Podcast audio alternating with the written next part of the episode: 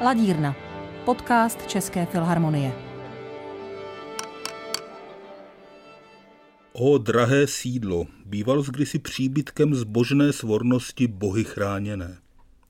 Tento nářek nepatří Rudolfinu, odkud se vám hlásíme s dalším pokračováním ladírny.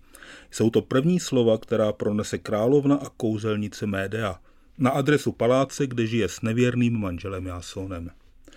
Melodram Jiřího Antonína Bendy na motivy řeckého mýtu uvádí Česká filharmonie, v titulní roli vystoupí Zuzana Stivínová. Všechny účinkující povede hlavní hostující dirigent Tomáš Netopil, který je se mnou v Ladírně. Vítám vás a díky, že jste si mezi zkouškami udělal čas. Hezký den. Z Rudolfína vás zdraví také průvodce Ladírnou Boris Klepal. Už teď se těším, že se všichni potkáme ve Dvořákově síni na jednom z koncertů 9. až 11. února. Těšíte se taky? Ptám se dirigenta Tomáše Netopila.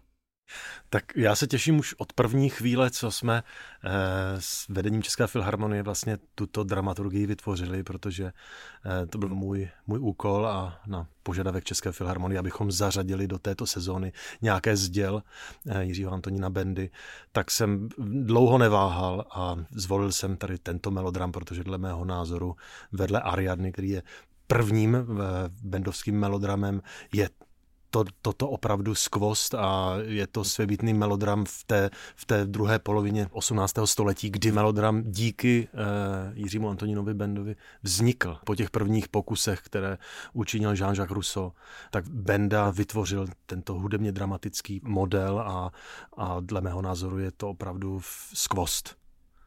Vy se opeře věnujete ve své kariéře poměrně intenzivně. Jaké to je dirigovat melodram oproti opernímu představení? Právě, právě je to trošičku, trošičku jiná disciplína, protože přece jenom ta, ta opera plyne. Ta opera, buď jsou to uzavřená čísla, nebo, nebo celé akty, které plynou a ta hudba vlastně tvoří ten hlavní tep toho celého průběhu. Ale tady je to přece jenom trošičku e, jinačí odvětví, jinačí disciplína, protože ta, ta fragmentčnost vlastně té hudby a toho textu je znát a o to je to i komplikovanější pro nás, pro orchestr vlastně po každé nebo velice často měnit tu atmosféru, vždycky s novým tempem, s novým charakterem přijít a, a v mnohem, eh, musím říct, že v mnohem mi to připomíná, když je to vlastně hodně vzdálené, eh, třeba Leoša Janáčka, protože ty drobné motivky, které se neustále, eh, neustále vyvíjejí, neustále se proměňují, tak dávají pravdu daleko větší energii, než kdyby to všechno bylo schováno pod tou jednotnou vlastně melodickou linií, dejme tomu jedné árie nebo árie árie, recitativu a, a, nebo hudebních čísel. Mě to někdy připomíná, zvlášť tady u těch starých melodramů, jako kdyby ta hudba měla funkci nějakých režijních poznámek.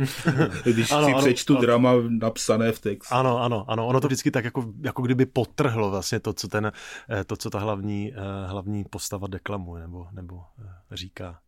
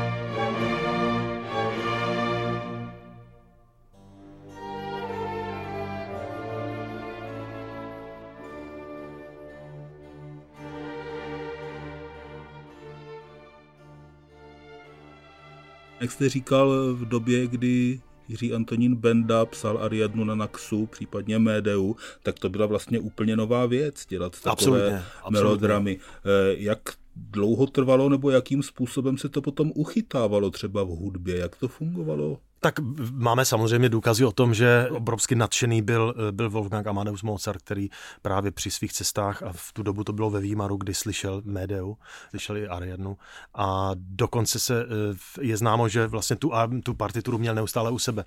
Takže ten zájem jeho byl obrovský a to nadšení bylo obrovské. Sám byl požádán taky, aby, aby melodram pro jednoho eh, literáta diplomata ve Výmaru eh, skomponoval. To, ten se bohužel nedochoval, ale, ale v dopise svému otci tam to nadšení neskrývá a těší se na tu práci, kterou eh, mu předvedl Jiří Antonín Benda.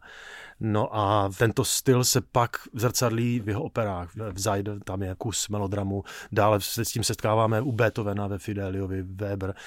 Ta linie potom se trošičku mění. Tady ten klasický melodram trošičku zaniká a vyvíjí se vlastně nová forma toho takzvaného koncertního melodramu, z kterého potom dál čerpá Schumann, Liszt a z kterého se vyvíjí potom ten náš melodramový velikán Zdeněk Fibich.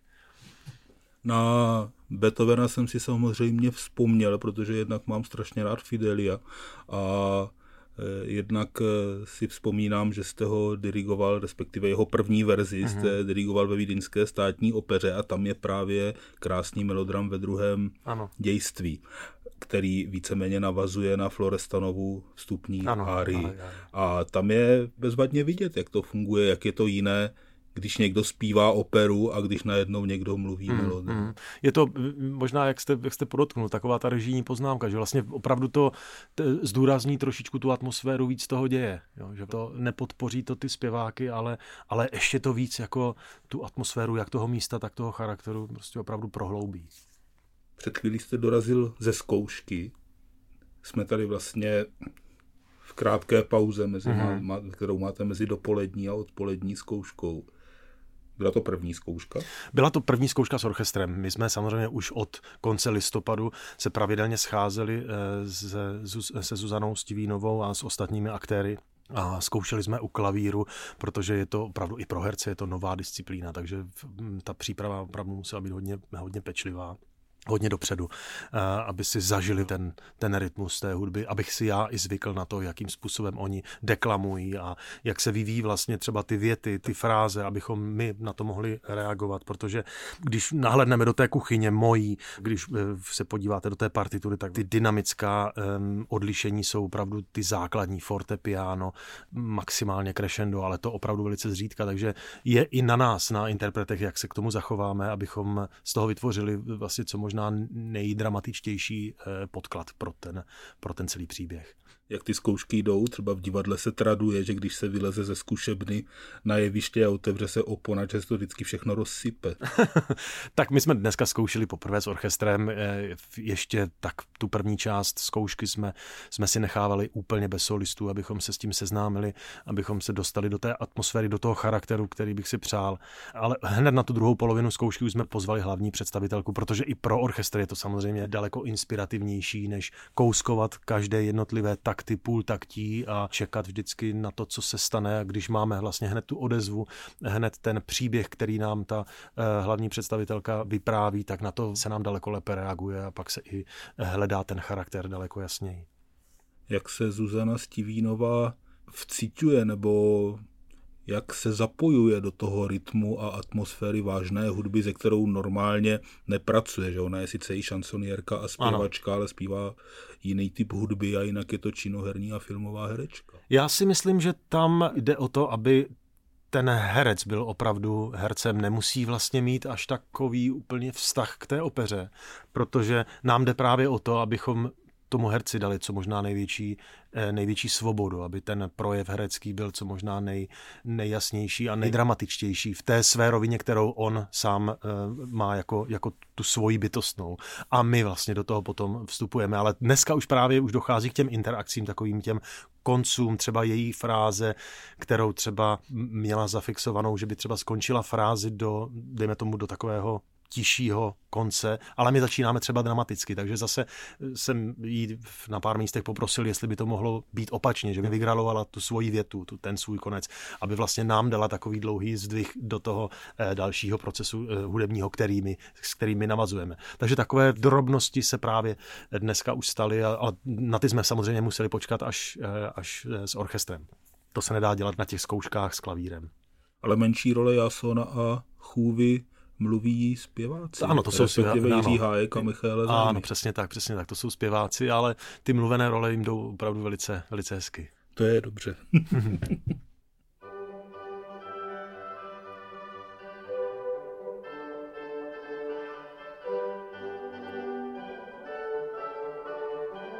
Slyším jásavé svatební písně a zpívá je on, on, ten zrádce. Přichází, přichází. Ale jak se potácí, vlečen svým chtíčem, že to až uráží vznešenost Bohů. A teď bude jiné přísahat věrnost. Stejnou, jakou přísahal mě. Před týmiž oltáři, na nichž dýmali i naše obětní dary. Jak se mám ovládnout? Kde se mám skrýt?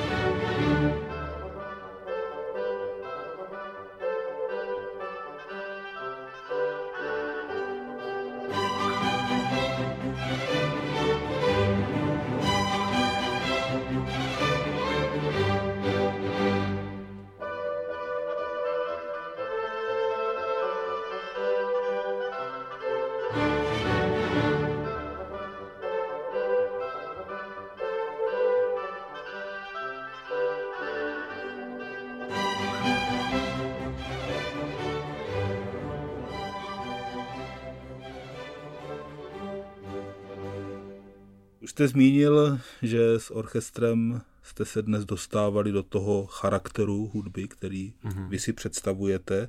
A kdybych se tedy zeptal, co to je vlastně za hudbu, kdyby někdo přišel a řekl, kdo to ten Benda je? Hmm. Já bych to popsal jako velice odvážný skladatel takového vrcholného klasicismu, taková ta dravá předzvěst romantismu, ale opravdu ještě v té klasicistní šabloně s obrovskými nápady hudebními, nejenom právě toho severoněmeckého typu, kde zakotvil, kde studoval, kde působil, ale právě hodně ovlivněn i e, Francii, hodně spíš teda v tom filozofickém slova smyslu hudebním, ale i Itálii, kde trávil e, dost času a absolvoval dva takové své studijní pobyty, kde se opravdu, kde se zamiloval i do italské opery a je to v tom znát, je v tom znát taková ta lirika, ta, ta melodičnost, kterou by určitě nemohl získat jako inspiraci v, e, v Německu. Takže to jsou takové atributy nebo tako, taková, uh, taková mozaika té jeho práce, toho jeho kompozičního stylu. Celá opera začíná opravdu hodně, uh, bych řekl, tak jako barokně ten první vstup vlastně smyčců, který nám dá tušit nebo, nebo rezonuje v tom uh, hudba Hendlova, Bachova, jo, ten tečkovaný rytmus, uh, ta barokní overtura, který ten smysl má. Ale jak říkám, pak se rozjíždí do obrovských barevných odstínů a e, různých melodických vynalézavostí i harmonických vynalézavostí. Takže, e, jak jsem řekl na, na začátku, je to opravdu velice odvážný skladatel na tu dobu. Já bych jenom připomněl, že Jiří Antonín Benda se narodil v roce 1722, mm-hmm. takže si letos připomínáme třísté výročí. výročí jeho narození, to jenom abychom si určili, kdy je ten raný klasicismus. A ještě bychom si možná mohli říct, že raný klasicismus nebo i další klasicismus je v podstatě osvícenství mhm, myšlenkově, to jenom pro jistotu. Ale musím říct, že když jsem si po dlouhé době médiu pustil, tak kdybych to řekněme zaslechl náhodně a zapomněl na to, že to je Benda, tak bych si řekl, no to je Gluk. Hmm. Ano. Hmm. Takže mě trošku vlastně překvapilo, že jste mezi těmi vzory nebo inspiracemi, říkal jste Handelbach, tak vlastně to, že jste neřekl Christoph Willibald Gluck, to mě vlastně trošku překvapilo. to je možná i ta Francie, to osvícenství, i ta revoluce v té opeře, která tím období vlastně probíhala ta byla tím vlivem nebo tím ovlivněním. Že? Hledalo se spousta nových směrů, jakým způsobem tu operu, sériu, která vlastně měla takovou tu, um, takovou, t- takový ten konstantní charakter, který se nic víceméně nějak ne, ne, nevyvíjel dál a ty další novoty přicházely právě z té Francie a, a z Německa. Protože Christoph Willibald Gluck byl operní reformátor, že? A ano, ano. on také usiloval o srozumitelnost slova. To byla vlastně ano, jeho to ano. slovní drama, to drama napsané v textem, že tomu má ta hudba sloužit. Mm, mm. Ale bohužel jako vlastně to nedovedl do té, do té dokonalosti, kterou si sám představoval, kterou mu převzal pak Benda, že? protože to je podle mého názoru toho spojení e, s tím melodramem. Tam, když se ještě vrátím, nebo když ještě se eh, dotkneme toho melodramu samotného, on byl Benda hodně revoluční i v té kompoziční práci, protože u něj vlastně vnímáme takovou tu motivickou práci, kdy pracuje s motivy různých charakterů po dobu celé opé- celého melodramu programu. To nebylo vlastně úplně tak zvykem ještě v tu dobu. Že? To známe v, v opravdu v jasném případu až v, v romantismu u Wagnera, kde ty různá témata vyjadřují jak osoby, tak charaktery a tak dále. Ale to, to byla opravdu veliká, veliká novinka. Také mluvíme o médii jako o, o dramatu. Ono je to vlastně takové monodrama, protože ty postavy jsou na samém závěru, Jason je až na samém závěru, Chůva a děti opravdu jenom epizodní role a to taky na tu dobu nebylo úplně běžné, aby jedna postava zaplnila celý ten, celý ten večer. To známe až z 20. století, kdy jsou vystaveny ty mono, monodramata, ale v té době to byla taky velká novinka. Pojďme ještě trošičku k té samotné hudbě, protože když se bavíme o Bendovi, tak už jsme v oblasti hudby, která se dnes tak hodně široce označuje za starou a dost pravděpodobně se tam očekávají staré nástroje, historicky poučená interpretace a podobně.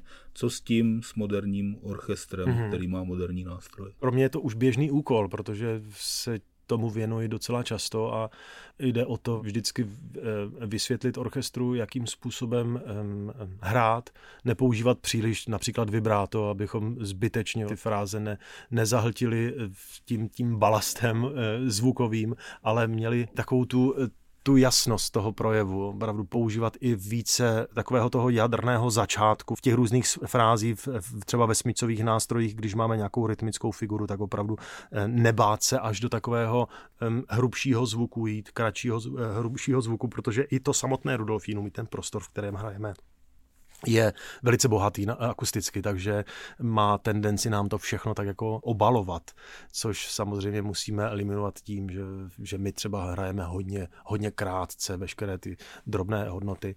Ehm, takže to jsou věci, které, které se tomu blíží a pak je to samozřejmě v takové té mikroskopické práci těch frází. Když máme třeba dvoutaktovou frázi, tak musíme vidět, kam ta fráze plyne, jak, jak vlastně to vystavět. To jsou věci, které třeba autor typu eh, Bendy nebo klasicistních e, autorů nepsali až takovou detailní dynamiku. Je to vnitřní dynamika, kterou někdo cítí, někdo ne, ale my vlastně musíme si to znovu zopakovat a musíme se k tomu navést. Vy jste se ale do studia staré hudby sám pustil, pokud vím. tak já tak jako se tomu věnuju už delší dobu a právě proto, že, že se věnuju mm, hodně klasicistnímu repertoáru, někdy i barokní hudbě. Před dvěmi lety jsme s Českou filharmonií provedli Ramovou svitu, takže to jsou pro mě takové výzvy a mě to hodně baví, protože si myslím, že symfonický orchestr by neměl ustrnout jenom na romantickém repertoáru, ale, ale právě ta kvalita nebo ta šíře té interpretace právě vkví v tom, tom, že vlastně je orchestr schopný se změnit a eh, hrát krásně i eh, klasicistní nebo barokní hudbu. Stejně tak já si myslím, že by ta stará hudba měla do repertoáru těch moderních těles neustále pronikat. A to si myslím taky.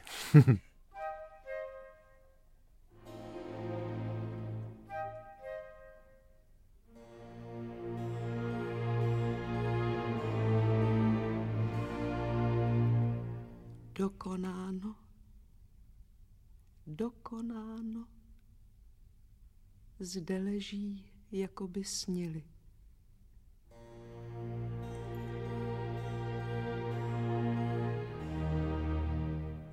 Jen zpět z lehínka, moji milovaní.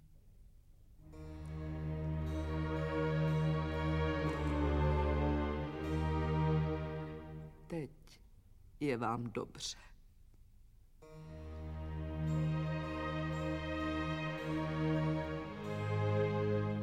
Vaše vězení je otevřeno.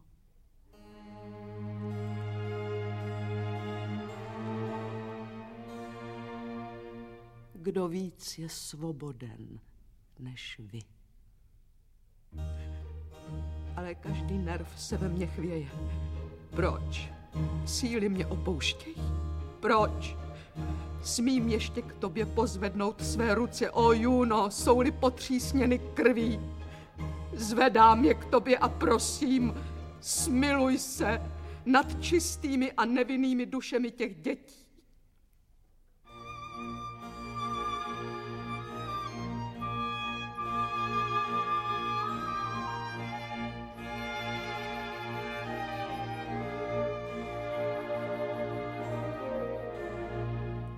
Jen na okamžik jsem byla jejich matkou. Jim buď matkou navždy.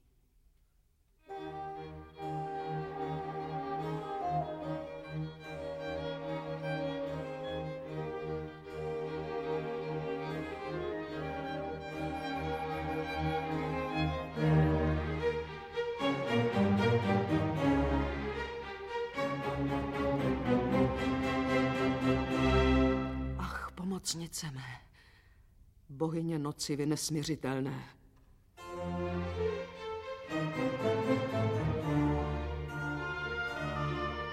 Řinčí ještě vaše řetězy, šumí ještě vaše křídla kolem mě.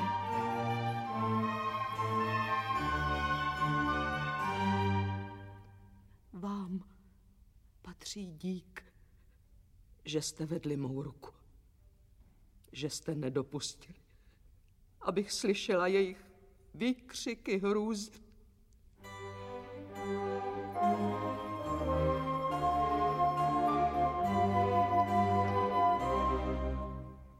Díky vám, bohyně nejsvětější.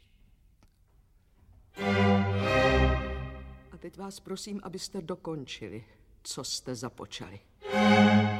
Dolejte pohár mé pomsty. Přižeňte ho sem. Přivlecte ho sem, toho zrádce.